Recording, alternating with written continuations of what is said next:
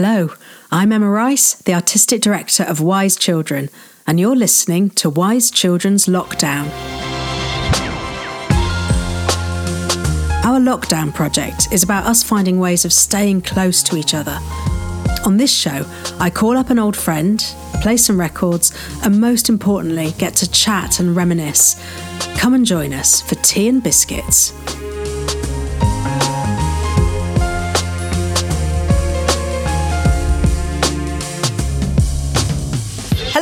And welcome to Wise Children's Lockdown Tea and Biscuits. And today I am talking to my dear, dear friend, Kezia Serow. Hi, Kezia.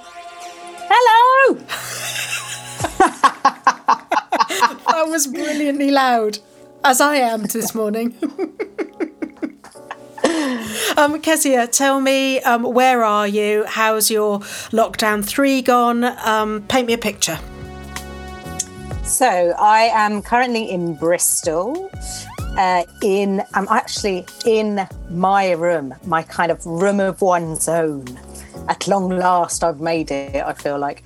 Uh, no, I've been in. I moved to Bristol about two years ago. One of which has been spent in lockdown, so I've had quite a strange experience. Um, and I feel like I've probably got to know myself in forensic detail over the last year. I've got to a point where I've even started drawing characters of my own demons in lockdown.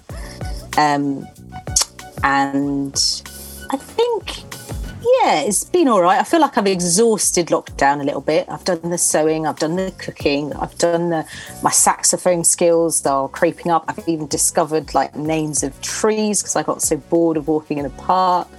Been writing, drawing. I've even got new glasses because of screen time. Anyways, I've done all of that. You've exhausted um, your creativity on your own. I think so. I think, I, I think I've got pretty deep.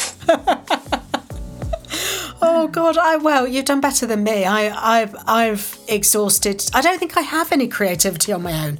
I think is what I've discovered. I, I like being with other people, and I'm exhausted now with trying to fill my days. Yeah, it's a strange thing feeling like everything has to come from yourself. I am just so aching for something to come and shake my world at the moment. But yeah, but surviving. Yeah. Um, in a in the most domestic question ever, I have to ask you what your chosen biscuit is. And for people listening who might not know Kezia, um, and you wouldn't know this from her amazing English accent, Kezia is French. So I'm hoping for something European in your biscuit choice. Am I going to get lucky? Well, yes and no, Emma. I um, I knew you'd ask me that question. I have decided to choose a Biscoff. Ooh. A Biscoff because I think it's an underrated biscuit, but also because on the Eurostar between France and England, when you buy your little cup of tea or cup of coffee, they give you an individually wrapped Biscoff. And I find that both ridiculous and really pleasing. And it's also the base of my mum's cheesecake. she would use Biscoffs. So, and I love it. Immediately gone from biscoffs to cheesecake. I feel like I'm salivating already. Excellent. Um, tell me about your first record choice and why you've chosen it. So I've chosen Serge Gainsbourg, um, Armes, etc., which is actually in a reggae version. It's actually the uh, French national anthem sung by Serge Gainsbourg, who's a French artist. And I guess so. Two things. One is I don't think you'll remember this, but the first time ever I came to the asylum, I think you were rehearsing the Red Shoes, and there was a kind of turnaround where I think it was the King of Prussia was going to come into rehearsal. And as I walked in, you sort of turned around. You went, "Oh, hi, Kezia." We hadn't actually worked on a show together yet at that point, and you said, "Oh yeah, can you go and help with that thing over there and that thing over there?" And immediately the whole company was like, "Oh great, Kezia, come along, let's do this and let's move this trunk around and let's do that." And they were just, the musicians were preparing to rehearse the King of Prussia, and they were rehearsing the Marseillaise, uh, which was the French national anthem. And I remember Stu Barker coming up and saying, What a cracking tune that was! What an amazing tune. And I guess it sort of represents me leaving France. And I'm not a fan of Serge Gainsbourg. I knew when I left France that I left because I felt, as a sort of non academic young director, that it was just a bit limited and something you sort of fully embraced about me, I think. And I just feel this tune is the machism and the sort of France I had enough of that I was waving goodbye to. So that's like my little wave goodbye to France as I came to meet uh, the UK.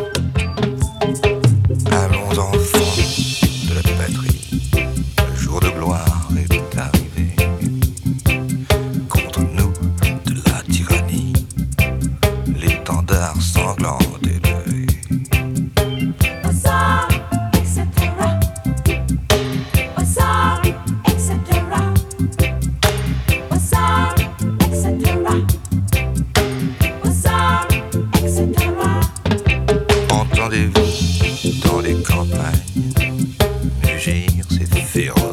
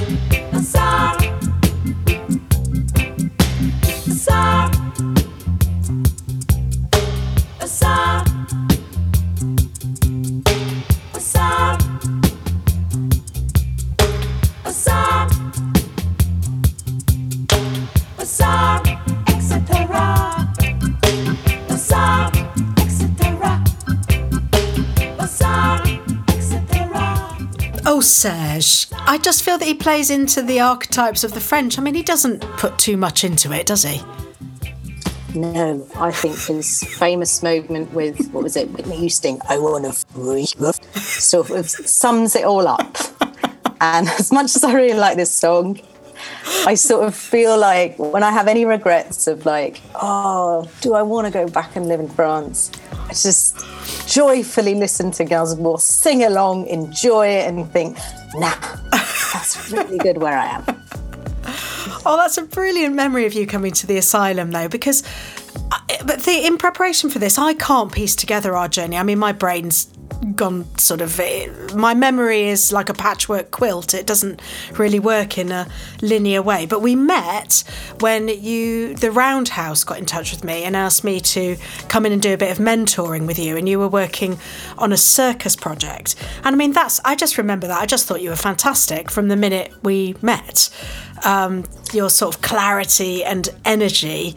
And we worked on that project a bit, but um, I, I, you just stuck with me. I just thought, what a brilliant young woman.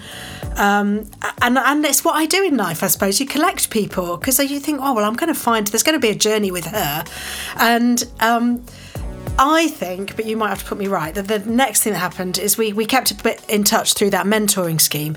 But I then started working on the Umbrellas of Cherbourg, which was, of course, a classic French piece of work. And I thought, well, perfect. So you came on board to assist. Um, assist on that but you must have come to the asylum before you started to work on umbrellas of cherbourg so i must have been asking you to move trunks and plug in speakers before we did umbrellas I think, yeah, I think um, I was doing this project, uh, co-directing this show, the Roundhouse Circus show, and I was as just as young as the artist, and I felt like a bit of mentoring wouldn't do me any harm. And I really begged the producers to get in touch with you, um, which um, you came and I just remember you getting like a set of juggling balls that we had in the back of the rehearsal and saying, Right, Kezia, I would like you to dispose these juggling balls as how you feel in the rehearsal space. And it sort of blew my mind. I was like, Oh my God, she's amazing. She's got the whole vision of a company. You know, that just like summed it up for me. And I've kind of always used that since. But um, I think it was that. And then we knew, I think you knew you're going to do, I was going to assist you on the umbrellas. And the summer before I came to the asylum um, at that point. Um, and then, yeah, the Umbrellas of Cherbourg was the first show I assisted you on. And it was memorable. Not only was it an amazing show, but I kind of discovered your way of working. I remember, think it was Dom Marsh having seven under dresses in his costume. It was that kind of like he would rush off stage and like velcro off layer one and just like rush back on as a different character. He was doubling And- the sort of sinister romantic lead and the dying aunt, so he was having to do quite big costume changes, wasn't he? But then he also went to war and he had to be in the ar- he suddenly had to wear all the army outfit. And that was staged at the top of a platform. So he would like rush off stage climb the platform while getting off his velcro and then suddenly appearing as this like um, um, French soldier fighting Algeria at the time. But we Um, we it was an amazing time that because I was so naive. I was so naive. I just thought there's this amazing little unusual French film. Yeah, you know, I loved the fact the thing I loved about Umbrellas was how strange it was musically. Um, and the, the ending was very unromantic. It was very un-English. I loved that. You know, the, this big love affair sort of vanished into Th- There's a wonderful moment at the end of Umbrellas where these two passionate young lovers meet again. And and in fact they've had a child together, but he's never met the child. And she says, Would you would you like to meet your daughter? And he says, No. and so they go back into their lives again. And I was just thinking, I loved it because I thought no English film would ever have this, and certainly no American film would ever have this. That sort of life moves on in strange ways. But but what I didn't anticipate is that foray into the commercial world, all the pressures that were on that production from the West End. Um, it, it failed magnificently for anybody who doesn't know that. So that the end of the story is sort of um, is sort of a bit tragic. Apart from we all loved it, we loved making this show. But in the midst of me making a show for, for quite naive reasons in a commercial world, we also were dealing with Michel Legrand, the multiple Oscar winner, and Agnes Varda, the widow of, well, the amazing avant garde French filmmaker who was the widow of Jacques Demy. Um, and your Frenchness came into its own in that time, didn't it, Kezia? I remember sitting with you in the production office at the Curve in Leicester, all both on the phone because you were like, I don't understand what she's saying, but she's shouting, Kezia, just help me, she's shouting, and just trying to like reason with her that you weren't trying to destroy her piece and and and sort of yeah we i guess we were caught up in something that was a l- i mean at least you were a bit bigger than what you'd anticipated. And you're right the naivety of thinking we're just making a show but suddenly we had a whole world of dynamics of people like a dead writer and like his legacy and all the complications of what the work should be like on one hand I, I made one of. I mean, I I came to it as I always come to work, which is what can I bring to it. And one of the things I brought to it, I, I thought it needed a bit of form and a bit of fun. Um, and I created this character called La Maîtresse um, for Meow Meow. And she was sort of the storyteller, but she wasn't the Maîtresse, first of all. She was called Lola because um, there was a song in it that referenced a woman called Lola who existed in another Jacques Demy film. And I thought, well, this is really clever. He obviously wove this character through. I'll weave this character through. But that was the thing that sent Agnes Varda over the top, wasn't it? That I had that just sort of destroyed. She felt that I destroyed two films by taking an idea and transplanting it across, which is, um, oh, well, I, I can't even go there really. I mean, it was so the opposite of destruction in my mind. It was trying to understand Jacques Demy and trying to open up this piece of work to a new audience with an open heart. But it got quite heated, didn't it? I was shouted at a lot in French, and I often think only you know what she actually said. I would never reveal. But we actually had to get there. I remember having to to get all of her daughter, her daughter, her, her children over to Leicester to, so that they could see what we were making. Yeah. It was not boring, was it? Definitely not. But it was a beautiful show. Oh, and Meow Meow. All our hearts, didn't we? Yeah, we really did. What were you going to say about Meow Meow? Well, she really honoured those songs. I think she added so much to it. It was such a good idea. I mean, it was. It would have been. It was so silly to oppose it. It was such a good idea, and Meow Meow did it with such grace and such humour. Um, but it was undeniably right for the show. I'd say. Oh, and she. Oh, I should have chosen that when she she stopped the show with Sans Toi, didn't she? That beautiful, beautiful French song.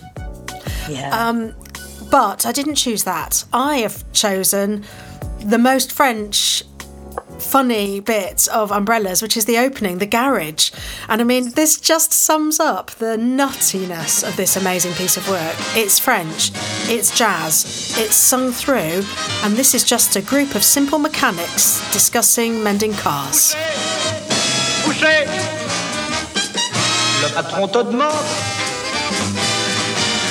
Le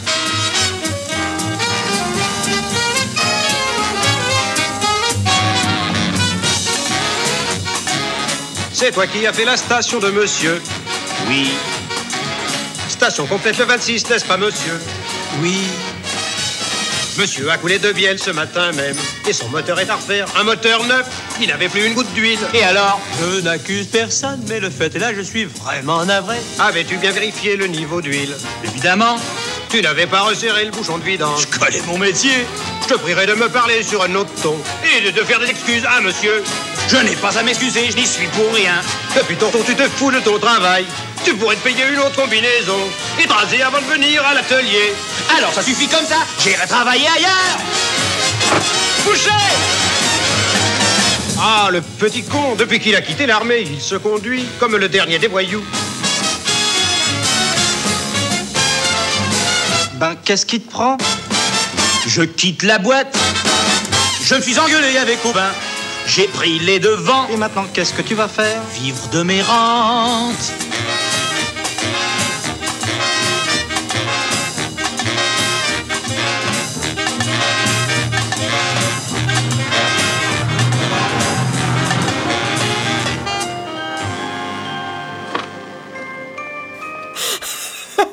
Oh my goodness, I love that extract. They're literally singing, having a French argument. It's brilliant. Talking about mechanics. Give us a bit of quick translation of one of the most magnificent lines. Um, you should have come to the workshop with a better dressed better in your like your suit, a better suit. okay. all in the most magnificent jazz. Oh, I loved that. I loved that show, and it was so full of emotions and love, and and an ultimate failure, which I don't think I'll ever understand. Yeah. And I think, like what you were saying earlier about the sort of love story, the unexpected love story, and I really feel I see that a lot in your work that the love, the fairy tale love um, is might not be reality, and that the reality is just as exciting. And it's all right. We don't need to make a fairy tale out of love. The reality is just as exciting. Oh. Tell me about your second record and why. So I have chosen Purple Rain by Prince.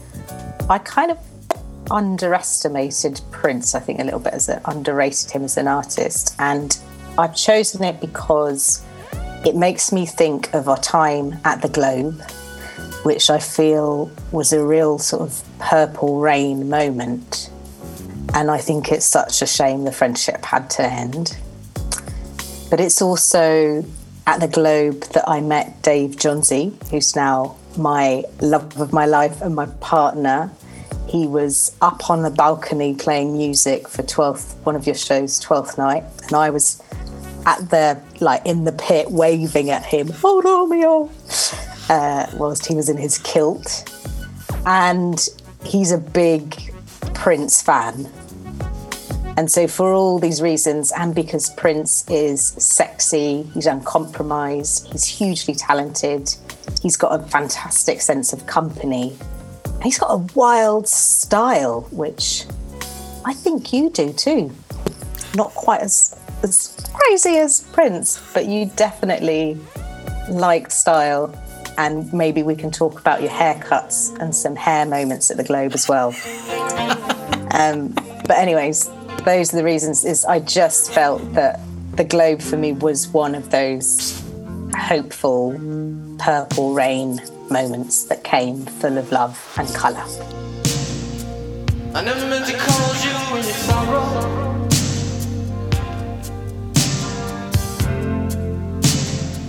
I never meant to you pain.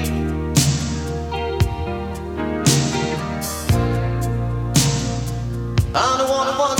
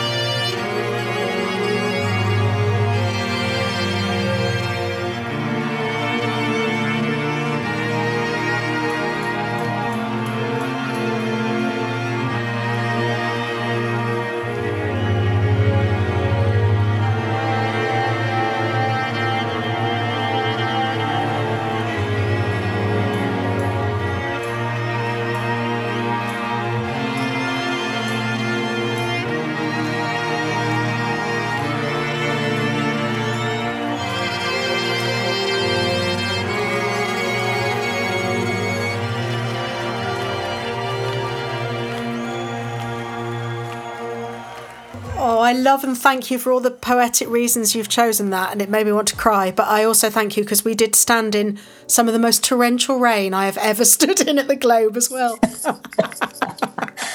think on Midsummer's Night's Dream we started we started with snow, then we went through like torrential rain and ended up with a heat wave. It was like, okay, the globe is showing us all of its elements. And there was like, because there's always at the globe, there's always these voices coming up to you, sort of telling you how sacred this place is. And they sort of come up to you and say, yes, this is you know, this is it. This is the globe opening its arms to you. And we were like, yeah, but it's freezing and it's wet. um, but I just, yeah, definitely, there was there was a lot of weather. A lot of weather. So yeah, I when I got the job at the Globe, I felt I was going to need going to need a fantastic team around me, and you were the person I knew that I wanted by my side. So you came in as my associate director, and did an amazing job. An absolutely amazing job, not only assisting me and um, and all of that, but by really putting in understudies, which had never been at the Globe, and they might have gone again now, I don't know, but um, it felt sort of crazy to have this big business working in the open air with um, no security around it, no foundations. And there was quite a lot of historic moments which had gone down in history at the Globe when, you know, Mark Rylance would go on as an understudy or somebody would go on with a book. And I thought, no, we're not going to have that. We're going to have understudies, and that will create an opportunity for young actors and an opportunity for assistant directors. So that's the other thing you worked on is bringing in a meaningful role for assistant directors who were paid, who stayed throughout the run, who worked with the understudies and and were trained as well. And you did an amazing job um, artistically and sort of as a business, changing the business model. It was an amazing time. And we did that from the start. So I'm going to hand over to you to bring your memories. But we started off in the in the car park. We weren't allowed in the building, so we had a sort of we were in the car park. We had this sort of breeze block cube, and we loved it, didn't we? We had a sofa and we had some nice and tea making facilities, and we just lived there for about six months, meeting people, dreaming, um, before the big tsunami hit us. But tell me about those early days. Yeah, I think. Well, first about the understudies. I think that's the thing I learned is I'd obviously rehearsed quite a lot of uh, some understudies for your previous shows, and and then I sort of realised that we're dealing with Shakespeare in most of these shows, and that the lines that we were asking the actors to learn were suddenly like 500 pages of Shakespeare. And so it was like a whole different kind of technique that we tried to, to find at that point. But yeah, the early days in the. So at first, you were not. So when you came into the Globe, I think Dominic was still in place while you were planning the season. And we'd allocated you this room in the parking lot, which sort of became a kind of cave. And you'd made it. I mean, I remember walking in there in the morning and you were like washing your hair in the sink and hello. Um, again, the hair. Um, but um, and then but I remember you'd arranged it with. It was sort of quite magical because it was like you had this great big red velour sofa with some fairy lights on top, and I remember some of the. Of course, you would come into a building, and some of the, I'd say, traditionalists that had worked there for years would come into this room and you'd sort of go, of course, come in, sit on my red velour fo- sofa. And there was just, just by doing that, just by staging that meeting in that way, it would completely invert the dynamics, which I think they'd, they'd been used to up until then in, in a great way. And it was such a, I think it was such a hopeful period. It felt like anything was possible. Like it felt like you could change so many things. And the energy that you had at that time, I mean, it was monstrous. Like you were up for all of it, all of it. Um, and we did, I remember the Wonder warm ups as well, which for me is a big highlight. Yeah.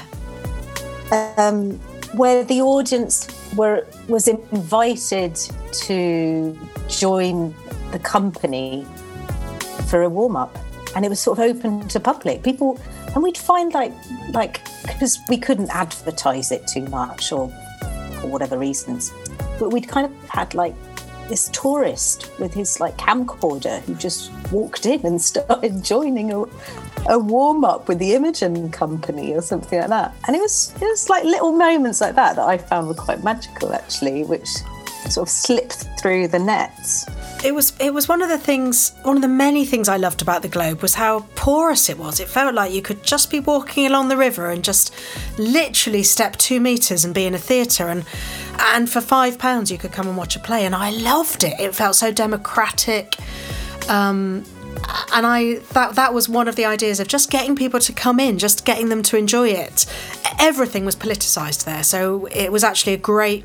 It was a really simple idea that took a lot of determination on your part to make it happen. But it was really exciting. Just anybody come warm up with us once a week, and it Yeah. there was a short period, but it was such fun, wasn't it? Exhilarating. And you're right. I mean, there was that thing I remember sitting in a meeting, I think, because we were trying to implement also cross department sort of collaboration so that we get the whole building functioning together, I think.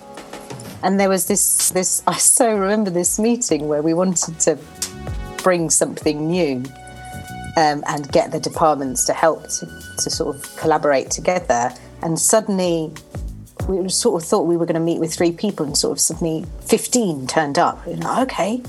And then we had to go around the whole table and everybody was, well, I don't think it's a good idea because of this. And I don't think it's a good idea because of that. And, and at the end of it, it sort of turned round and we went, okay, so any good suggestions to go through all these problems? And it was literally the attitude is going, okay, there's going to be problems, but let's, let's like openly just try and solve them. I used to. Um, I feel rude. I haven't really talked about the Globe much, but it used to be like a theatre game, didn't it? That we'd go in with an idea, and by the time you'd reached the circle, everybody had told us why it was impossible to do it, which became almost funny, didn't it? There was a time where surely something is possible in this building. but I would say that's where you come in. Is you're right. I was full. I was, you know, I, I realised the scale of the challenge and was so up for it. But you were absolutely the engine beside me, just making these things happen making so many contacts within the building and just not giving up. I gave up earlier than you on many things. I think the Wonder warm ups was one of them. I think I said this is too much of a fight, and you going, no, just leave it with me, Emma. I'm gonna, I'm gonna have. Thank you, Emma. It was amazing, absolutely amazing. Oh gosh, and it, it's it's funny remembering that time in the car park because I didn't have anywhere to live in London at that point, so I was I was in digs. I had a room with some with a couple that had a young baby and cats, and I I wasn't sleeping much. Uh, It was a time of terrible insomnia for me. So me, so I would get up at five and come into work and sort of like have a flannel in the office and wash my it, it was a working sink wasn't it it was it wasn't like a posh sink it was like one of those belfast um No, I think it was designed. Yeah, it was designed for the. I think for doing dyeing for the costume Yes, department. yeah. So it was like one of those Belfast sink with like tiny little taps. So you had to really put your head right in the middle of, the, right inside the sink. but you know it felt like the beginning of something that was yeah i wanted to throw everything at it and you were with me all the way um i'm going to come back to the globe after this but it's my turn and i'm going to go off subject because i'm still staying with the french with you because i can't help it it's what you are Maybe. your red wine and delicious snacks always will be. Um, I'm going to do a Piaf, um, another amazing, tiny, passionate, brilliant French woman, um, and Mon Ménage à Moi, which is the song that we had in Malory Towers. And because I like to call on Kezia regularly for many things, you came in to help us translate this and understand this brilliant French song that my Malory Towers girls sang. Tu me fais tourner la tête. Mon manège à moi, c'est toi. Je suis toujours à Quand tu me tiens dans tes bras, je ferai le tour du monde. ça ne tournerait pas plus que ça. La terre n'est pas assez ronde pour m'étourdir autant que toi. Parce qu'on est bien tous les deux quand on est ensemble nous deux. Quelle vie on a tous les deux. Quand on s'aime comme nous deux, on pourrait changer de planète. Tant que j'ai mon cœur près du tien, j'entends les flonflons de la fête. Et la terre n'y est pour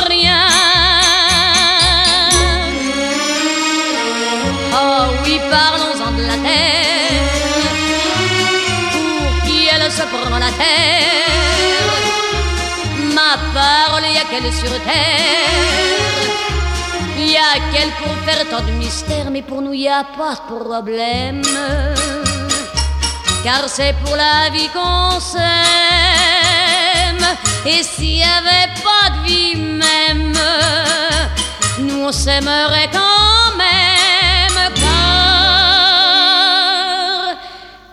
me fais tourner la tête. Mon manège à moi, c'est toi. Je suis toujours à la fête quand tu me tiens dans tes bras. Je ferai le tour du monde. Ça ne tournerait pas plus que ça.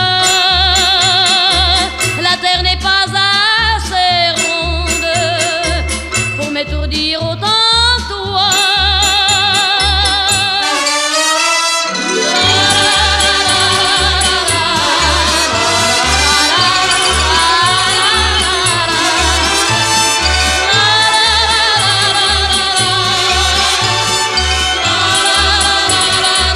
Je ferai le tour du monde. Ça ne tournerait pas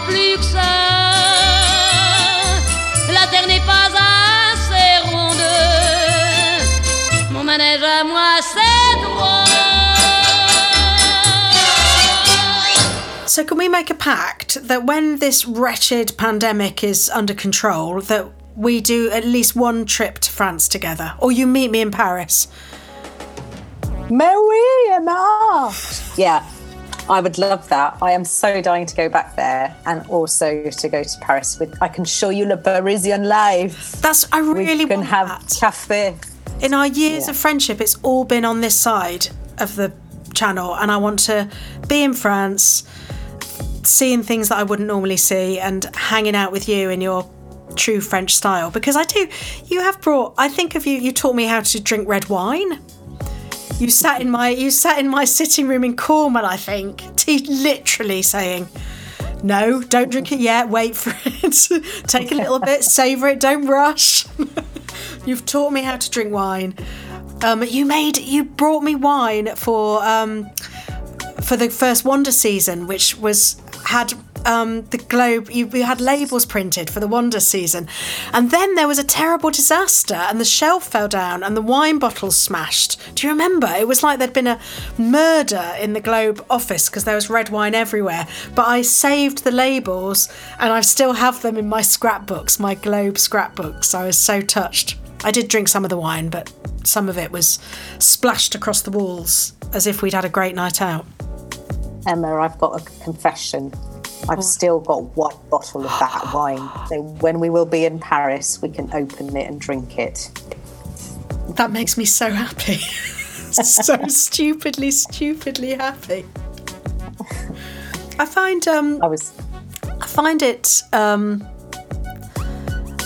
all a little bit of a blur the globe and i did one of these with matthew dunster and who was another person that was sort of with us all the way and i feel a bit em- embarrassed in in hindsight. I feel um because I, can't sort of pick it apart. I was it was so emotional a lot of it. And i and it was so secret a lot of it that it, it wasn't processed. And i feel I, I feel worried that i cried all the time. And I I suppose I want to say thank you for because I feel that you not only did you do such a phenomenal job in professionalizing and changing and giving such an amazing experience to young actors and young directors by my side. But I think you soaked up an awful lot of distress. Well, thank you. And um, it was a distressing time. I, I sort of more remember you coming out of your office dancing and falling on your sofa, on the sofa in the midst of the office, than I remember you crying, if I'm honest. But it was certainly a heartbreaking moment um, for you and for everybody on the team, especially the technical team who fully believed in it. And yeah, I think somehow the idea of you, they liked the idea of you more than the reality. I mean, yeah, it, it was, it's sad. But I still look back and see it as a, as a purple rain moment of hope and where things were possible.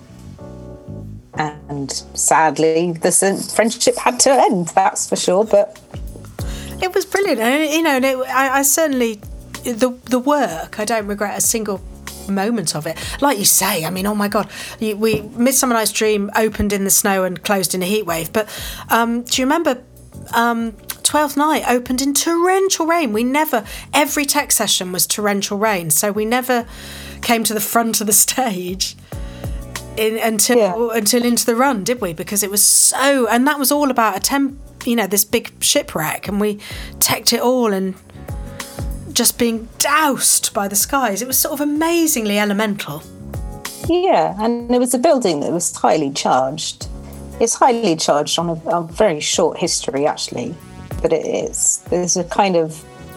It's made to be this kind of sacred place where every action that you undertake in it is is a big gesture. When it just isn't. It's just about being creative and experimenting things.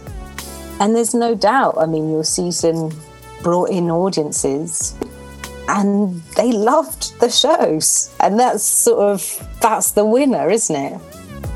More than did you respect so and so's, I don't know, idea of what this should be or idea of what that should be. And of course, you know, you're, you're un, you were right to be uncompromised because you were you're a creative person and it doesn't fit in someone else's idea. I don't know. I'm still processing it. I don't quite know exactly what happened. Sometimes i wake up and i think wow was that you know did we underestimate sort of the power of some of the stakeholders at the time? And but i don't know. You were just being yourself weren't you you weren't pretending to try and be provocative or try and be something else. You were just trying to be yourself. I just was being myself. I wasn't even trying to be myself. I think I think I wasn't being as political as you need to be in that situation, I guess. But then I whenever I come down to it, I think I would never have behaved differently. I might have understood the implications more. But ultimately I'm I made fantastic work, amazing companies, good things happened to great success. You know, I wouldn't have changed a thing really. And, you know, lucky. Two magic years. Tell me about Yeah. your next um, choice. And So, Lyn Collins, Rock Me Again and Again, and Again, Again, Again. Um, not in any reference to any shows, but mainly because most of the time when I think of you, I do think of you dancing in a rehearsal space or elsewhere. And this song just purely makes me, I cannot hear it without dancing. And I'm a big Lyn Collins fan. Um, and I am desperate for something to come and rock me again and again and again and again. And I do not know what this next bit will be, but I am sure that you will be rocked again and that I cannot wait to be rocked again. So, um, yeah, here's to seeing, meeting, and dancing.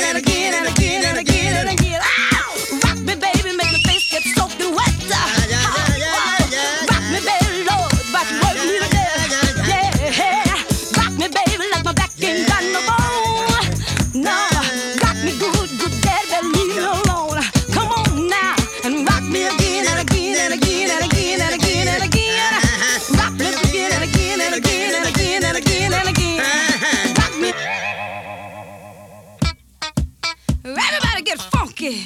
Oh,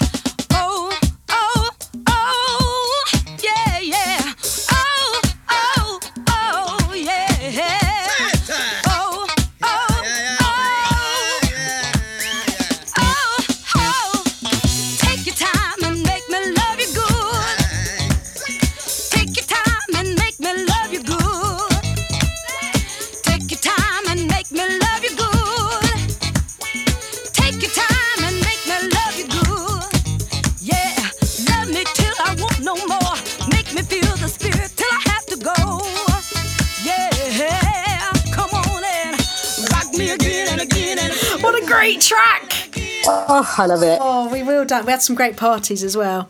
I wanted to bring us to a sort of more specific time because, in the wake of all the upset, um, I had to make a decision whether I stayed or whether I left, and I decided to stay for one more season, which the Globe wanted me to as well because it was it would have been a disaster to try and recruit another artistic director. So um, I made a decision to go for the next season. It was quite hard because I didn't I didn't know whether I would have a healed enough heart to make work.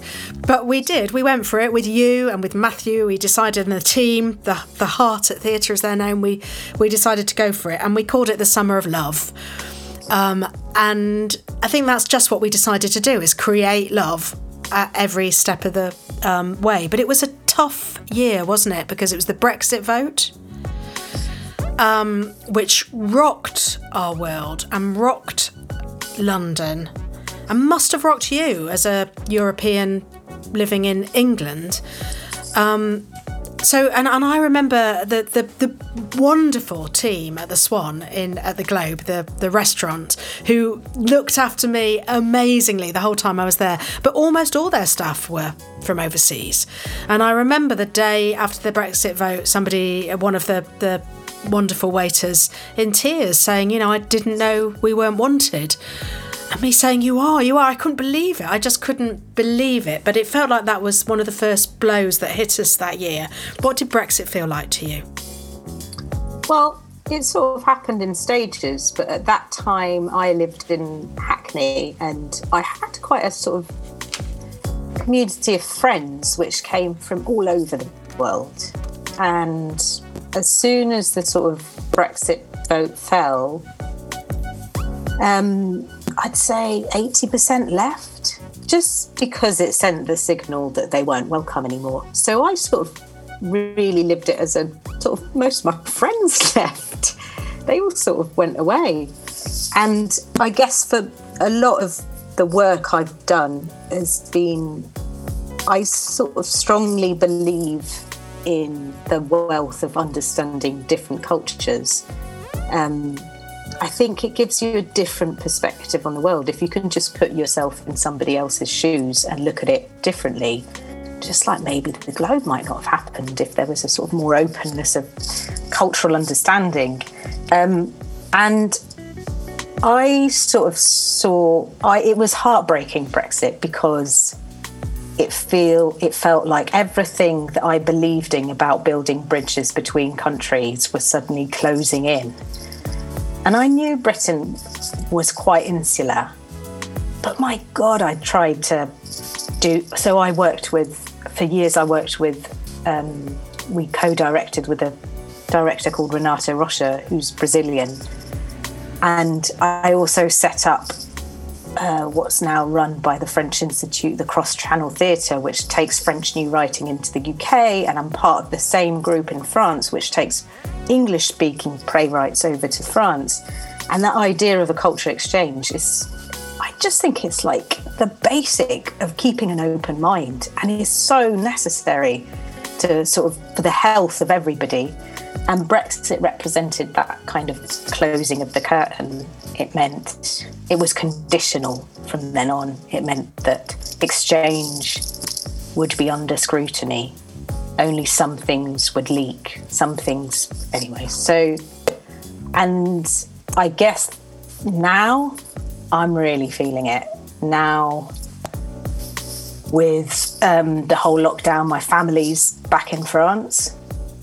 I haven't seen them in months and I miss them madly. And my brother's been ill, so I really, really miss them. And that's been really hard. Um, and I and the sort of you follow the news and you see the escalation of tensions over a vaccine or over any kind of excuse that's then been taken to prevent exchange between the two countries. And I just think we're going to lose at it. We're really going to lose. There's nothing good that can come out of that. There is nothing good apart from selfishness. Um, and I'm saying that, and I'm not a big European believer. I don't believe in the European Union as a kind of democratic force, but I certainly believe in the exchange between people and cultures. And unfortunately, Brexit is preventing a lot more of it. It's making it a lot more difficult. Um, there's no European money for exchanges. There's just no contact, smaller contact between countries. And that's really sad. And that what we don't say is that in a few generations' time, it just builds insular minds.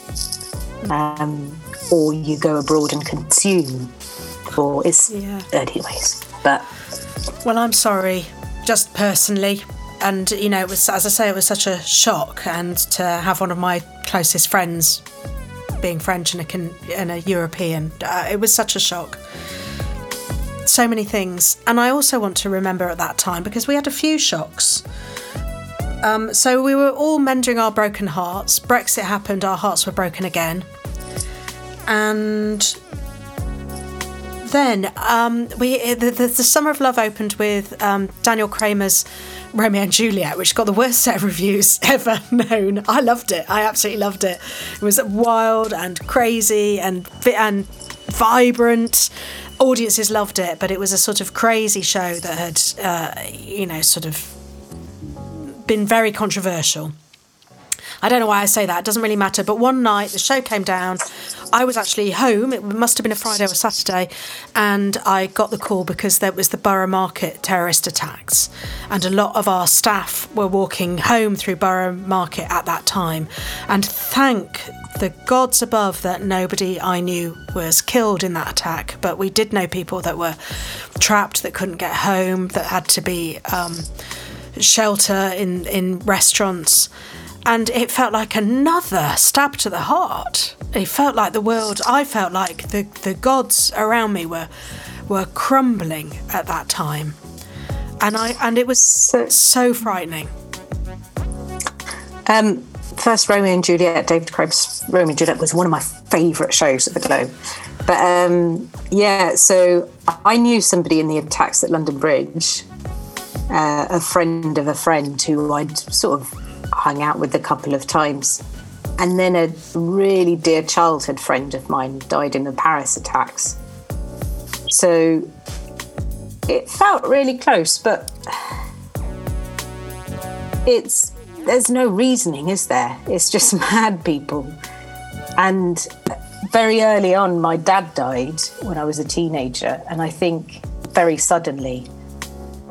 Um, but I think it just reminds it reminds I don't know how fragile and how fast life can disappear. And I guess what I've I don't know, it always feels that theatre is a place of that extreme, really. Um, and that it keeps going. But it is a place where those extreme emotions and those extreme events um, have a place to tell their story. Wow, you're very philosophical. I feel rather sort of moved thinking about it. I sort of felt that the world was crumbling at that time. And you say that we carried on, but there was one project which I think about more often than I should, which was it was the 50th anniversary of Sergeant Pepper's um, and the Summer of Love.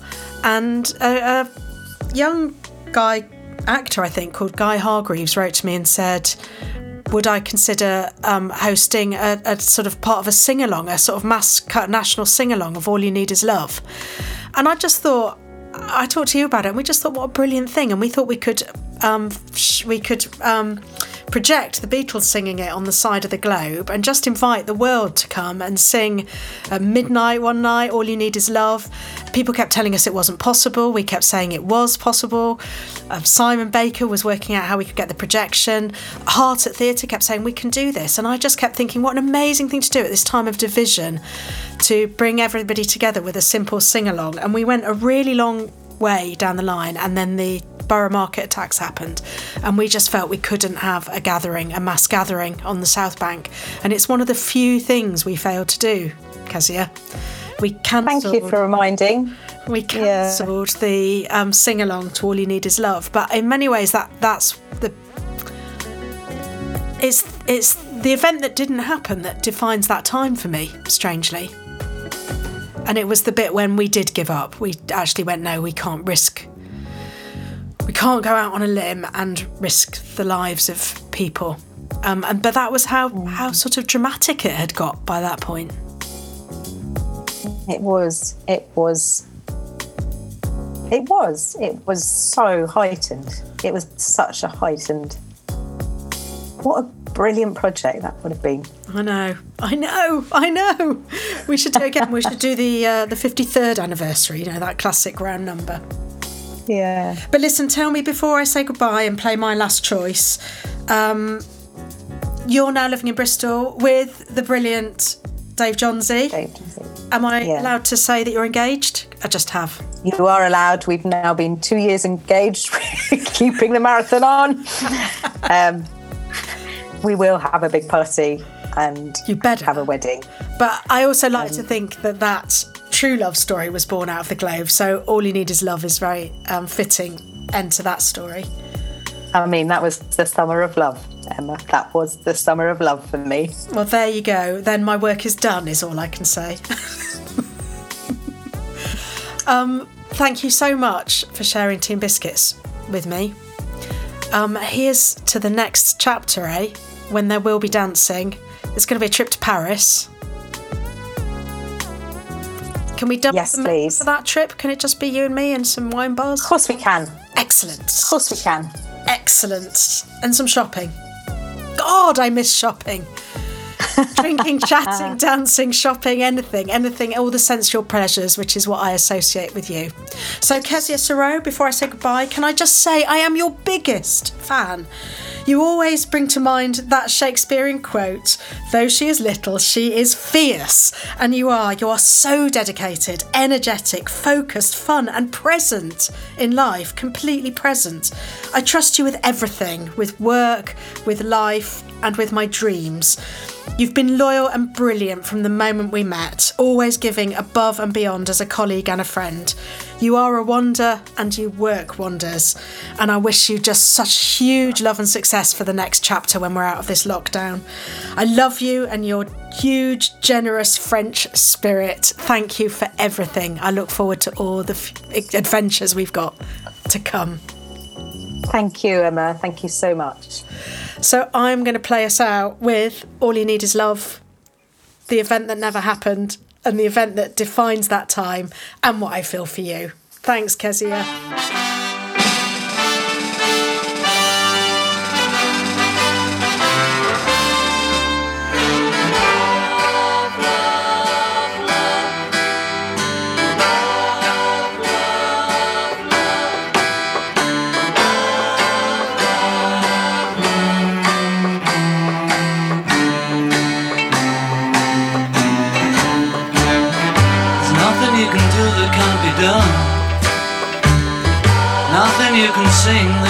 Sung. Nothing you can say, but you can learn how to play the game. It's easy. Nothing you can make that can't be made. No one you can save that can't be saved. Nothing you can do, but you can learn how to be you in time.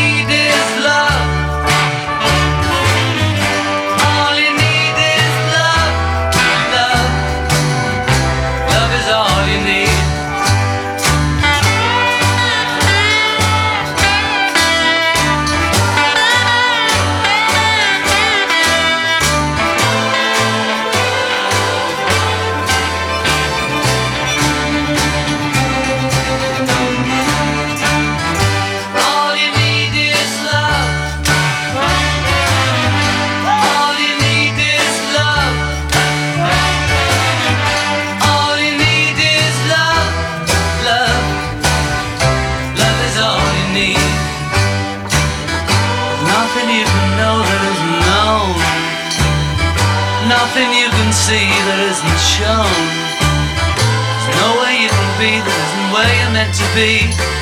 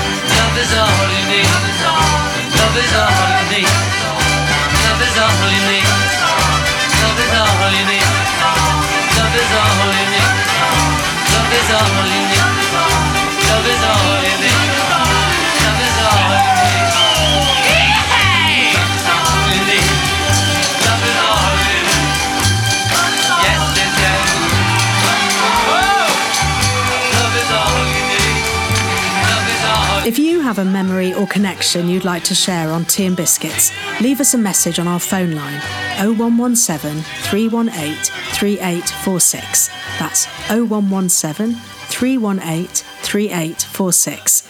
Keep checking our social media for details of our next show. Tea and Biscuits is part of Wise Children's Lockdown. Thanks for hanging out with us. Bye.